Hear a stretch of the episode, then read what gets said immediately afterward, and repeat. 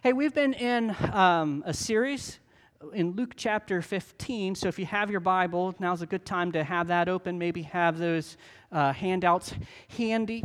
Um, we've been the last five weeks studying beginning in verse 11 all the way up to verse 30, 32 in Luke chapter 15. This is really kind of a centerpiece for Luke as he wrote the Gospel of Luke remember Luke 19:10, which tells us the really the, the whole center of what the Gospel of Luke is about, and I gave that to you as a memory verse on the back of your handout, is the Son of Man came to seek and to save the lost. And, and, and that's vital for us to know because it puts a mission for our lives. It puts a mission as to what we're to be about and what we're to, to be focusing on in life. And so Jesus il- gives three illustrations or three parables. Remember, parables are stories that are given to teach spiritual truths. And so he gives three different parables. One is about a lost sheep, another one's about a lost coin, and this last one is about a lost son. And it's really not just about one son, but it's really about two lost sons and about this father's uh, amazing and extravagant grace that he showers upon his sons and the shame that he brings upon himself. And, you know, with a culture that's thousands of years removed and, you know, it's thousands of miles away, there's some details in there that aren't so easy to pick out. And so we've been picking out those details as we've been going along. So to, today you'll see the gracious Father giving all kinds of good things to his rebellious sons. Remember, there's two rebellious sons in this parable. And so let me just take us right back into that parable. If you have your Bible, let me encourage you to read along. I have it up here on the screen in the English Standard Version, beginning in verse 11 of the Gospel of Luke. This is how it reads And he said, Well, there was a man who had two sons. And the younger of them said to his father, Father, give me the share of property that's coming to me. Now, we've talked about how just disrespectful, disgraceful, and really, according to Mosaic law, this, this father should have cast his son out just because of this particular request. And if, if you missed these, these past messages, let me encourage you to get the CDs or get on our uh, website, praisepoint.net, and catch up with some of these details. Father, give me the share of property that's coming to me and he divided his property between them. Well, that brought all kinds of disgrace upon his father, according to the way the village would have looked at him. Not many days later, the younger son gathered all that he had and took a journey into a far country. And there he squandered his property in reckless living. And when he had spent everything, a severe famine arose in that country, and he began to be in need. So he went and hired. Last week we talked about how it's not a good word in the English. Uh, I believe the King James, there's a couple translations that do a, a, better job of really what this is about. He glued himself, he, he made himself an appendage to a Roman citizen of this faraway country, which was, would have been outside of Israel's. So he went and he hired himself out to one of the citizens, that would be a Roman citizen, of that country, who sent him into the fields to feed pigs and he was longing to be fed with the pods. We've talked about the carob pods that the pigs ate, and no one gave him anything. That's why it's clear here that even this person that he kind of supposedly, according to the, this translation, hired himself out to, he didn't give him anything either. That's why the Greek word literally means he glued himself. And the idea was here if I go and if I go do this for this guy, maybe he'll help take care of me. And what he ends up finding out is this guy that he thought he was going to kind of, you, I'll scratch your back if you scratch my back kind of thing, he doesn't end up taking care of him in the long run. And so he ends up desiring for the pig slop that he's giving to the pigs, which, by the way, according to if you know any kind of stuff about Jewish, you know that Jews and pigs don't mix, right? It's completely non kosher. Verse 17, but when he came to himself, he said, How many of my father's hired servants? We talked about how this is a day hire servant. And during the Great Depression, you see movies and you read books or hear stories about somebody going and hiring themselves out just for a single day to try to find work. In fact, in many third world countries, this is kind of how people are even employed today, is they'll go and they'll hire themselves out for the day, but the next day they might not have any work. This is the kind of servant that is being spoke of here. How many of my father's hired servants have more than enough bread? But here I am, perish with hunger. Verse 18. I will arise and go to my father, and I will say to him, Father, I've sinned against heaven and before you. Literally in the Greek, I've sinned against God, and my sins are piled up as high as heaven. I'm no longer worthy to be called your son. Treat me as one of your hired servants, one of your day employees. And he arose and came to his father, but while he was still a long way off, his father saw him and felt compassion and ran and embraced him and kissed him. And the son said to him, Father, I have sinned against heaven and before you. I am no longer worthy to be called your son. Remember, he's been rehearsing this his whole walk home. But the father said to his servants, Bring quickly the best robe put it on him. Put a ring on his hand and shoes on his feet. And bring the fattened calf and kill it. And let us eat and celebrate. For this my son was dead and is alive again. He was lost and found, and they began to celebrate. We're going to talk about some of those details here this morning. Now, his older son was in the field, and as he came and drew near to the house, he heard music and dancing. And he called one of the servants and asked what these things meant. And he said to him, Your brother has come your father has killed the fattened calf because he has received him back safe and sound. But he was angry and refused to go in. His father came out and entreated him.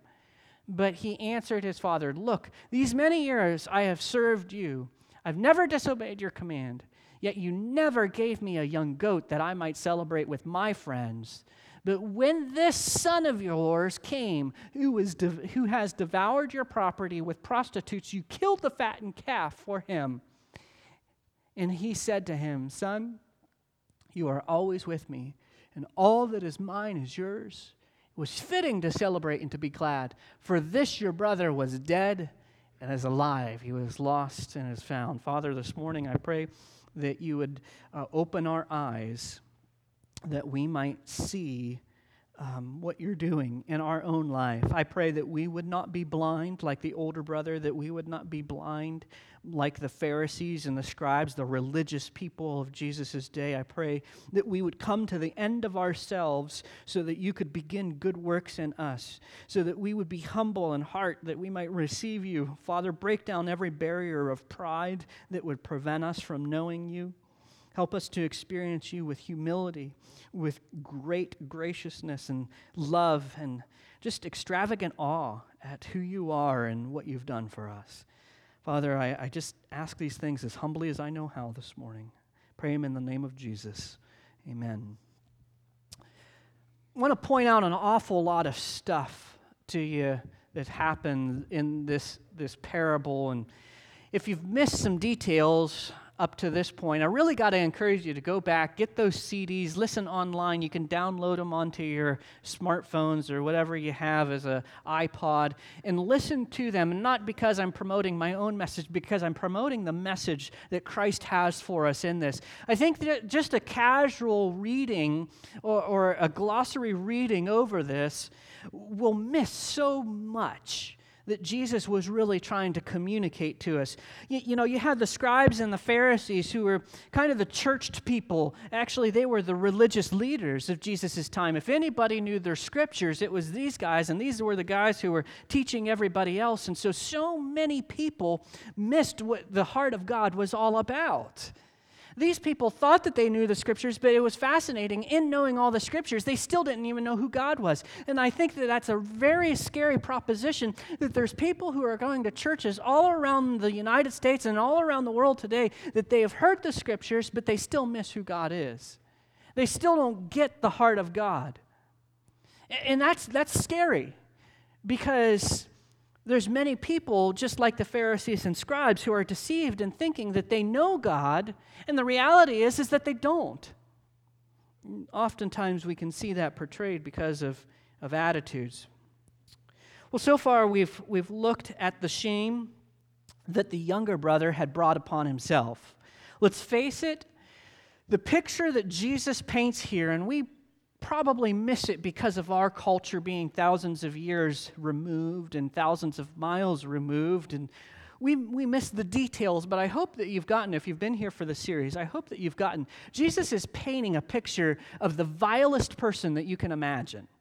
Like, just imagine in your mind, like, the worst sinner that you could possibly think of, and what that person would do, and what they would do to get to that low estate. In fact, the Pharisees and scribes had painted such a picture that they thought that this guy was completely unredeemable.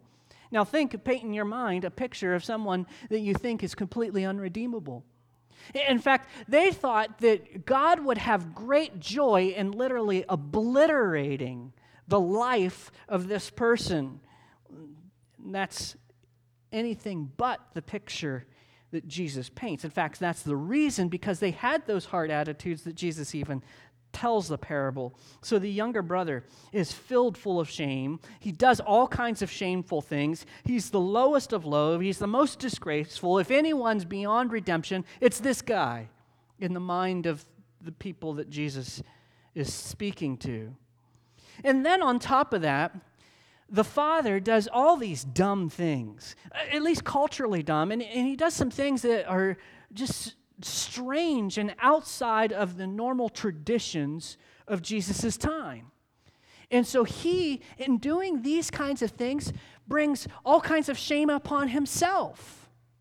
And uh, what we're going to study here this morning is he even heaps even more shame upon himself by accepting his son back. And I hope that you're catching on and that you're catching in your heart and in your mind that this is exactly the picture of Christ taking on our shame so that you and I might live and so that you and I might be restored the great shame that God brought upon himself in reuniting us with himself is extravagant and probably beyond our degree of comprehension. In fact, even the best of us is still filled full of sin and sin, and we are, we are wicked, other than Jesus Christ changing us. The shame and disgrace that he initially brings upon himself and his family he's written off. In fact, they would have done a funeral, as we're going to learn next week. They would have literally performed a funeral in that culture. And that's why he says twice, My son was dead and is now alive. They would have done a thing in, in, in um, Hebrew, they call it a Kaddish. They would have had a ceremonial funeral, and in every rite within the family and within the community, he was dead. And that's why the Father says twice, He was dead and now He's back to life. So He brings all kinds of disgrace upon Himself, upon His family, upon His community. The magnitude of His sin is probably more than what we can comprehend because of our culture being so far removed. And the Father had every right not to bow to his own son's sinful position, but he did so. Why? Out of his extravagant love, out of his extravagant grace. And that's where we're picking up this morning. So I want to pick up in verse 20 this morning. I want to take us back there for just a moment. This is this point where he says, And he arose he came to himself. Remember in verse uh, 19, he came to himself. He has this light bulb moment. By the way, I think that that was God beginning to work in his heart and in his mind, and where he begins to remember. It's fascinating. He's rejecting his father, he's rejecting his father's value systems, he's rejecting everything that his family stands for, and that's why he even left in the first place. And now it's fascinating because of how the father had acted initially. That's what he's recalling now, and that's the only thing that he's banking on on his father's love and his father's grace. So he arose, came to his father. Look at this. But while he was still a long way off, his father saw him. Now, listen, I've heard, and you've heard perhaps many sermons that talk about how his father was looking longingly every day, maybe standing at the edge of, of his own home or on a balcony, kind of looking longingly for. The, and I don't know if that's the picture that is being painted here. It, it could be, but it could also be that have you ever had one of those divine moments where you just look at the right place at the right time and you happen to see something that you never would have noticed? It could be that that's also what's happening here. We don't know, but what we do know is that the Father sees him while he's still a long way off. In other words, he sees him while before he even gets to the edge of town. So, because of the hill, hill country in Israel, if you've been to Israel or if you've seen pictures of Israel, you can quickly kind of imagine how it's easy to see a long way off. So, while he's still a long way off, his father felt compassion, and this is just much more than, oh, there he is. That's much more than that, and we're going to talk about that, how we know that, in just a couple minutes. And he ran, by the way, this is absolutely disgraceful for a noble Jewish man to run and to do what he did. And he embraced him and he kisses him. What is, this is big here. Like in the Jewish culture, what you're reading here is much bigger than what we get in our modern English culture. The young man returned, and the father showered undeserving love upon the man. What a picture, right? And you and I know that this is not what the younger man was expecting at all, right? Because he was expecting exactly what he should have deserved according to jewish tradition. We've talked about this already in our series that he would have came back and his father would have let him sit out in the town square for a couple days and people would have heaped insults upon him and they would have said all kinds of disgraceful things upon him. He would have stunk. And then eventually the father would have sent a servant. Because he was a nobleman he would have sent a servant. He would have brought him before him. He kind of would have played it cool and coy and then he would have told him how many years he had to serve in order to be even considered to be in his household once again. Not even the rights of the full established rights of a son. This is what everybody would have been expecting. That's not what happened. By the way, a beautiful picture of the exact same way that God embraces us when we repent. Because remember, that's what the central theme of this parable is about the joy that God gets over a repentant individual when we finally come to the end of ourselves, when we repent and turn away from our sins, turn towards God, God openly embraces us. In fact, here, He runs to us and He'll bring every bit of shame upon Himself. He'll put our shame upon Himself just because of how much He loves us. We can't know exactly what it would have looked like.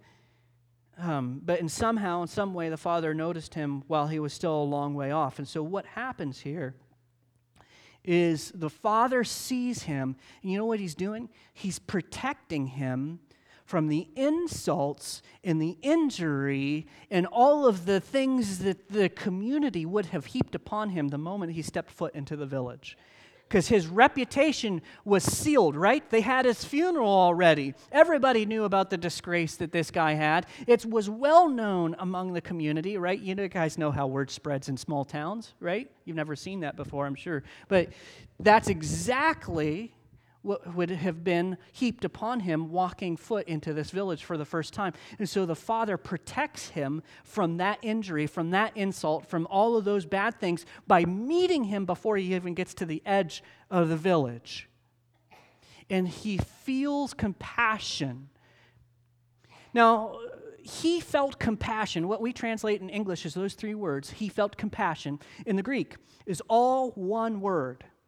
And what it means is that he had such a deep pity that he had a churning in his bowels. Right? Uh, if you loved somebody um, in the ancient world, um, we say you love them with all your heart, right? Oh, I love you. And we see those pictures of Cupid coming up in February, and he's always shooting hearts, right? In the ancient world, they would have been shooting kidneys and bowels. Um, just saying quite a different picture there for you. If you love somebody, you love somebody with all your kidney or you love somebody with all your bowels, right? It's because have you ever felt, have you ever felt um, such a compassion for somebody that, I mean, you just feel it in your stomach? Or, or have you ever felt anxiety? And what, what happens? Your stomach churns, right? Or you get an ulcer, or, or you feel something down in your bowels. And they knew that in the ancient world, and they had words to help describe that. And so, what he is saying here is that he felt such a deep compassion and such a deep pity upon his returning son, and probably the condition that he was in, that he felt that pity all the way down to the depth of his bowels.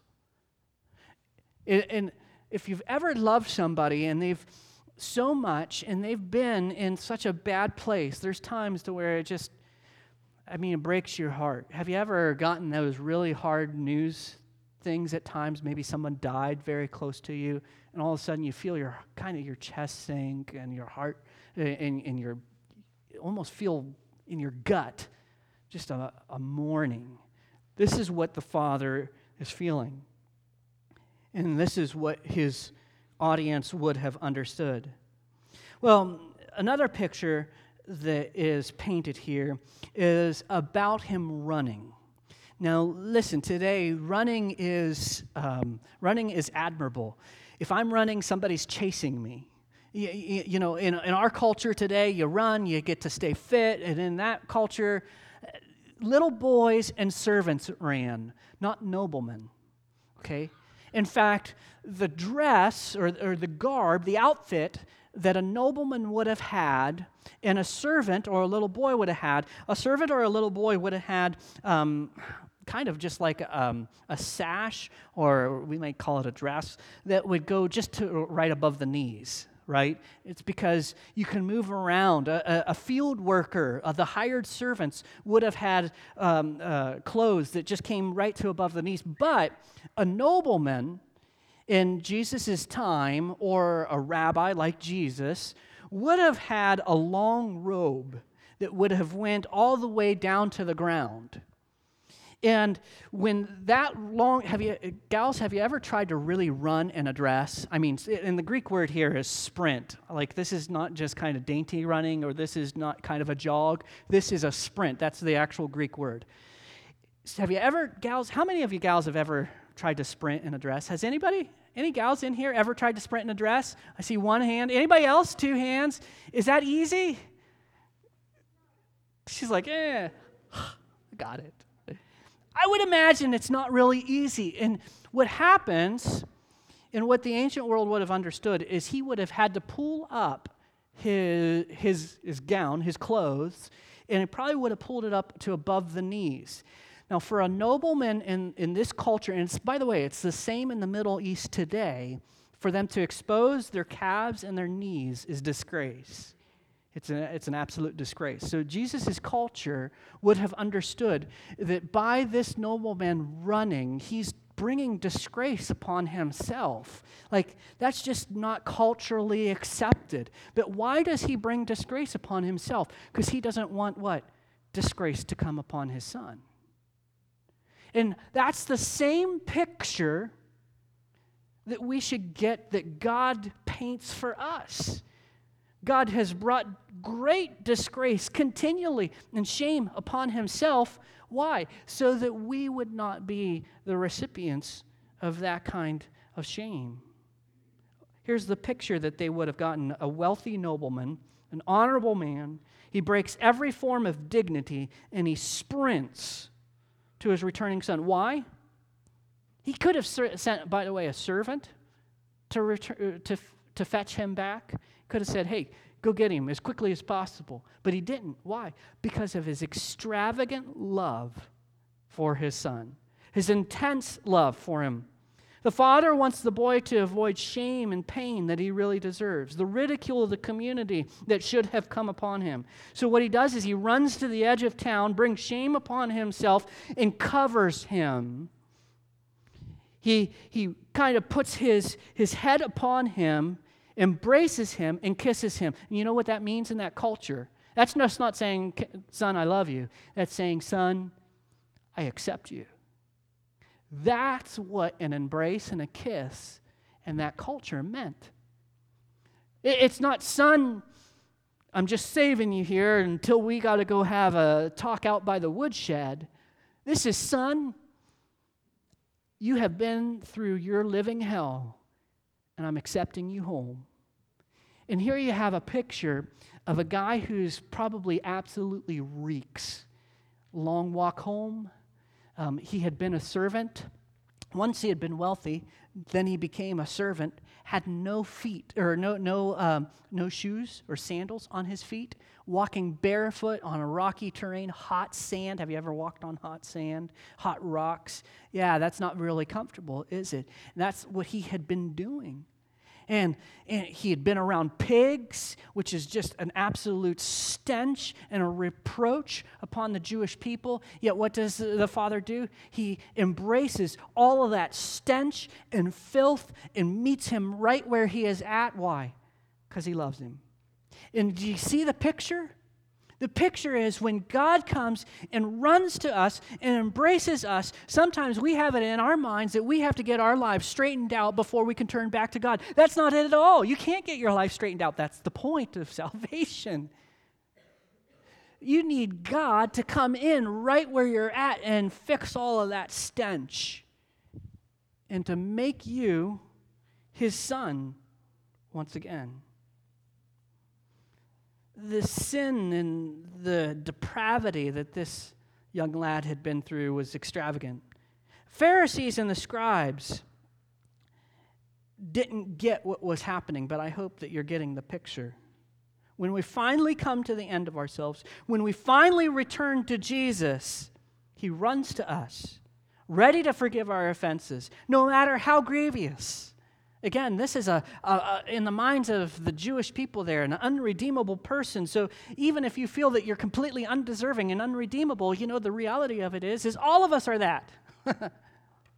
None of us deserves anything good. We rightly deserve judgment and punishment, but it's only through Jesus Christ that we can travel that path of redemption. Do you get that? I, I hear folks say sometimes, you know, that just isn't fair that God is doing that. Well, you don't want fair with God. Because fair with God would mean that you and I would endure judgment and punishment and eternity in hell. We want what? God's extravagant grace. The truth of the matter is, none of us want God to be fair. We need God's love and his grace. So the father runs to this lad. He falls on the stinky, smelly neck. And it's a picture of how Jesus accepts us. It's a beautiful picture because he finally repents. And, and he also confesses his sin. Do you remember how part of the component of repentance is, is, is confessing our sin? Look at verse 21. He says to him, Father, and this is a, is a dualistic Greek verse to, or, or Greek phrase to where he's saying, Father, I've sinned against God, and my sins are so high that they're piled up as high as heaven. That's what this uh, phrase in the Greek means. I have sinned against heaven and before you. I've sinned against God. My sins are as high as heaven, and I have also sinned against you. So he confesses rightly his, his extravagant sin before him. That's a component of repentance, right? Remember, repentance begins with a clear understanding of your sin, and you can only clearly understand your sin through the revelation, the opening of our eyes that Jesus does. So, if the Pharisees weren't horrified enough, if their jaws hadn't dropped by now, wait till they see what happens next. But the father said to his servants, Bring quickly the best robe. Now, you got to get what's happening here. These are extravagant things in the Jewish culture. Quickly, bring the best robe, put it on him, put the ring on his hand and shoes on his feet, and bring the fattened calf and kill it and let us eat and celebrate. Here's what you got to get the best robe was the patriarch's robe. Who was it? The best robe was what? The father's robe. And it was only wore, by the way, on special occasions um, when very prominent guests would come into town, uh, weddings, you know, celebrations. And here's what, the, here's what the father says Bring my robe, put that on him. And isn't that a beautiful picture of what God does in covering us? By the way, we're going to hit a little bit more on that in just a second. It was a gift of honor. By the way, the family ring was placed on his hand. A ring would have been um, a signet ring, it would have had some kind of a symbol on it. And that symbol on it, in, in, the ancient world, oftentimes they would seal things with wax. We read about seven seals in the book of Revelation. That was because it's sealed and it's sealed with authority. So this signet ring is, is important. He's just not making him pretty and dressing him up. Whoever held that ring, what happens is that they can conduct business with the family, uh, for the family, and they had full family authority. So immediately, you and I would expect it to take years for full restoration to take place. And what does he do? He immediately puts a ring on his finger and he says, Listen, you can conduct business for the family. You're automatically, boom, back in the family. And you have the full authority of our family. I, I mean, to us, we don't you almost just want to have a sense of justice and saying, Come on now, this is just extravagant. That's the point. That's the beauty of our salvation. Lastly, you wouldn't think much about putting the sandals on his feet. You wouldn't think that that means an awful lot. But you got to know this uh, in the culture not everybody wore sandals. And in fact, very few people who were not noblemen actually wore sandals. Um, you had some rabbis, you had the religious teachers, they would have wore sandals.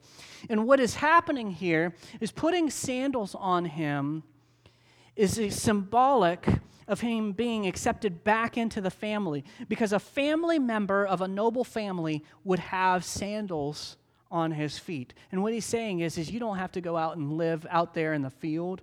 I'm not going to just cast you out to live like a hired servant. You're coming back into my house. And isn't that exactly what Jesus says to us? Right? He's going to a place to prepare a place for us. By the way, I know that we have songs that say it's a mansion. It's not a mansion, it's a room attached onto Jesus' house. We're being welcomed in to Jesus' house. Isn't that a, a beautiful picture of restoration? Normally, servants wouldn't have sandals, but they put sandals on his feet. So, what would have Jesus' audience heard? Let me give you the cliff notes of what I just said what would they have heard? The robe? They would have seen that the father automatically honored his son, which is just bizarre.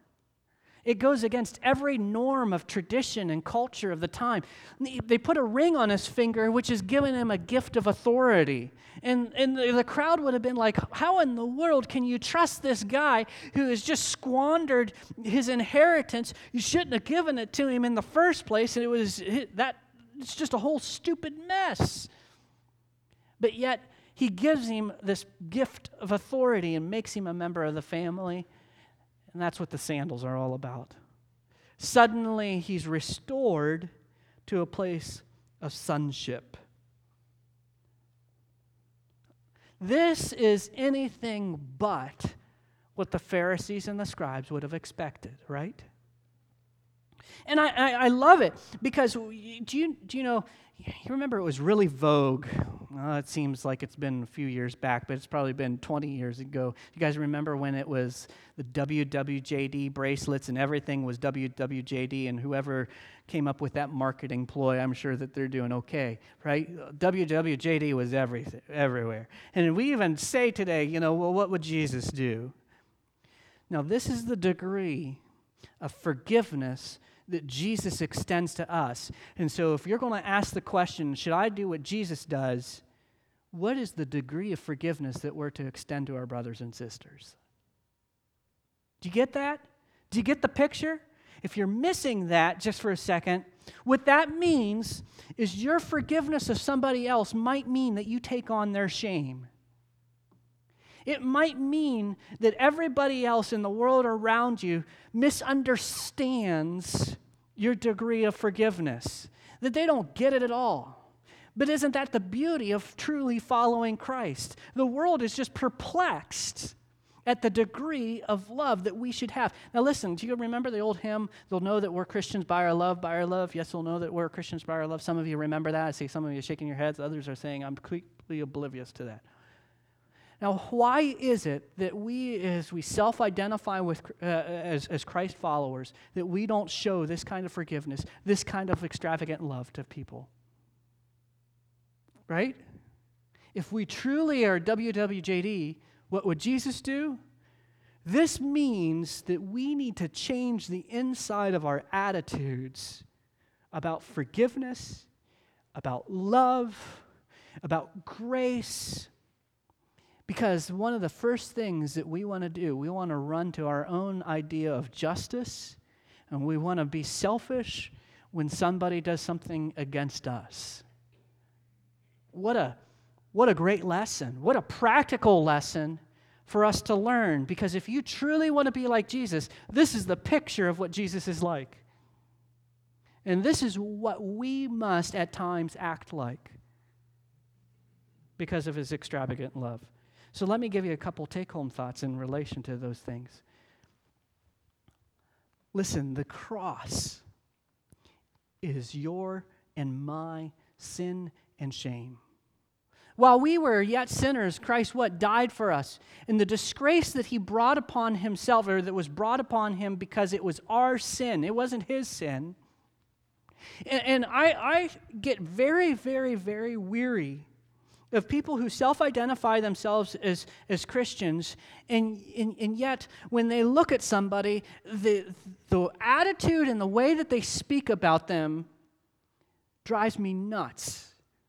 I've given the example, and I, I, think it's very fair to share. Our former camp director, Dave Stevens, talked about how for years he wrestled with the attitude that folks who have tattoos and, and how they can know Jesus or not know Jesus. And God really worked hard on. How many of us have struggled with those kinds of things before? Not asking for a show of hands. It might not be that, but it might be some other issue, or this person has gone and done this, and oh man, you know what? Can't wait till God gets a hold of them. Oh, don't say it with that attitude. Be praying for that person. I, I've been immersing myself in this parable, and I continue to see one of the things that I just continue to see is just how undeserving I am of the grace of God. Uh, you know, it's been actually a little bit humiliating for me, humbling, to sit and to think, you know, I have brought so much reproach upon Jesus in my life. And, you know, I come from one of those families that people would say, oh, that's a Cleaver family. That's, those are June and Ward Cleaver, you know, and all those kind of things. Some of you remember the Cleavers, others of you are saying, I have no clue. It's not The Simpsons. I continually see, you know, my inadequacies. I continue to see my sins, how vile those sins must be before God, and yet God loved me extravagantly. Extravagantly. And that's one of the lessons that I continue to see in this parable, which leads me to the next thing. God's love is so costly.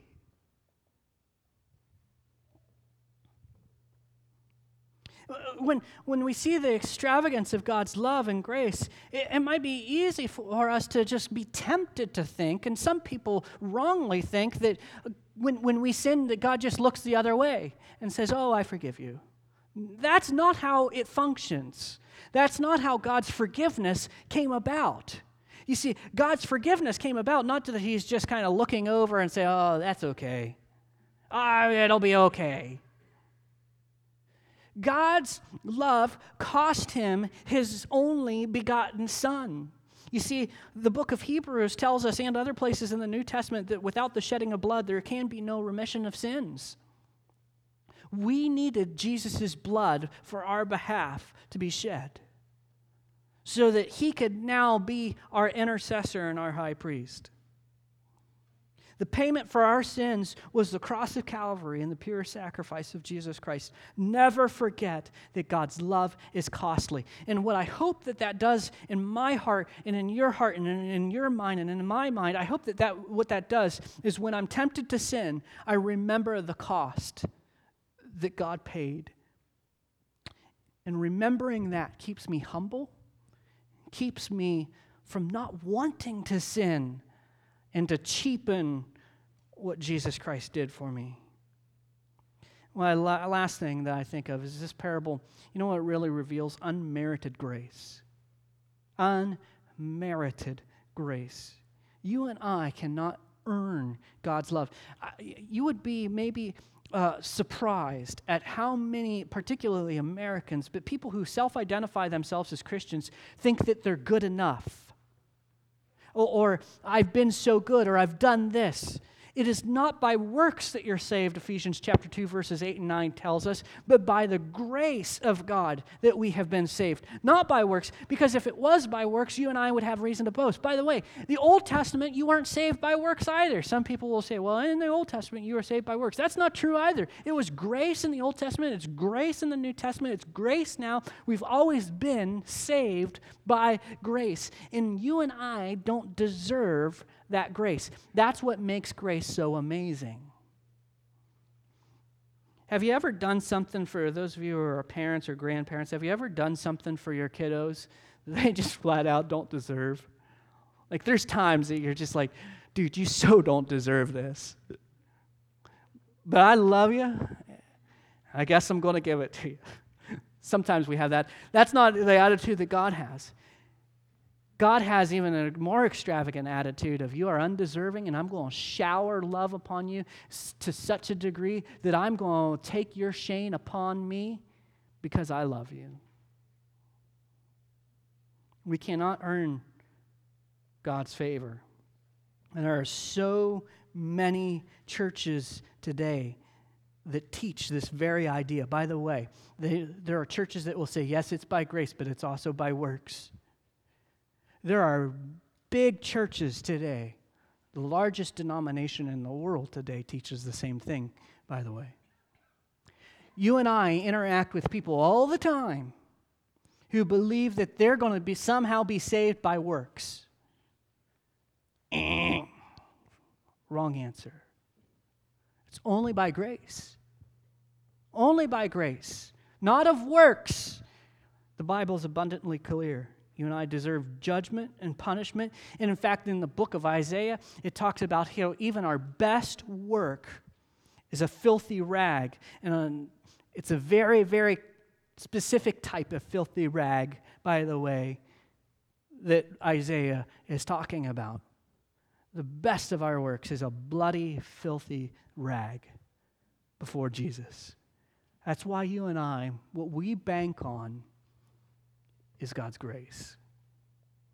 Now, there's so much more to teach, uh, but I'm out of time. I've been out of time. You said, How long do I want to preach? I always take my time no matter what, don't I? Listen, this morning, I don't know where you're at. Let me invite the worship team to come up. I don't know where you're at. I don't know what you've been through. Uh, you know, I, I, I can't see your heart, but God does. And you might be feeling today that you're just undeserving. What a beautiful place to be in, to be quite honest. Eh, because it's, it's when we sense how undeserving we are that we kind of see how big God's grace is because all of us are extravagantly undeserving. So, this morning, if you're sensing that, let me encourage you to turn to Jesus. Repent, turn away from your sins, and watch how he runs to you and showers his grace upon you. I, I just can't cast that picture any better than Jesus did in that parable. So this morning, can I just ask, would we bow and have a quiet moment? Just do business with Jesus. You may not know how to pray or what prayer really is. It's just in your heart and mind, whether you speak it out loud or whether you think it in your mind and heart. It's just talking to Him. Father, this morning, I hope that your people are talking to you.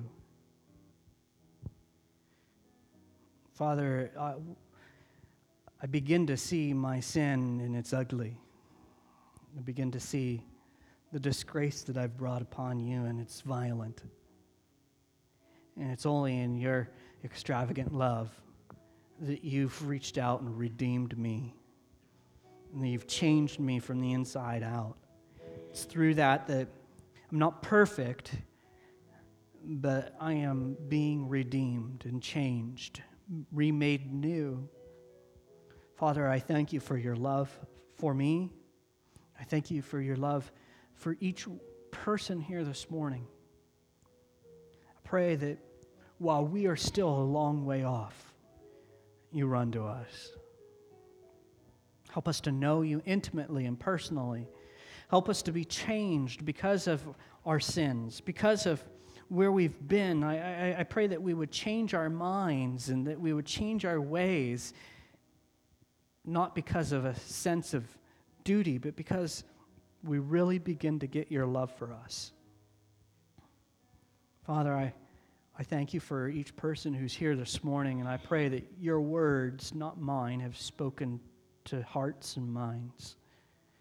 The giant sermon sucking black hole of the parking lot, when we walk out of this building, I pray that it doesn't take away the things that were sown in our hearts and minds. Use it in a way that you see best. Father, I just pray that you would be glorified in all things. I pray this and I ask it in the name of Jesus. Amen.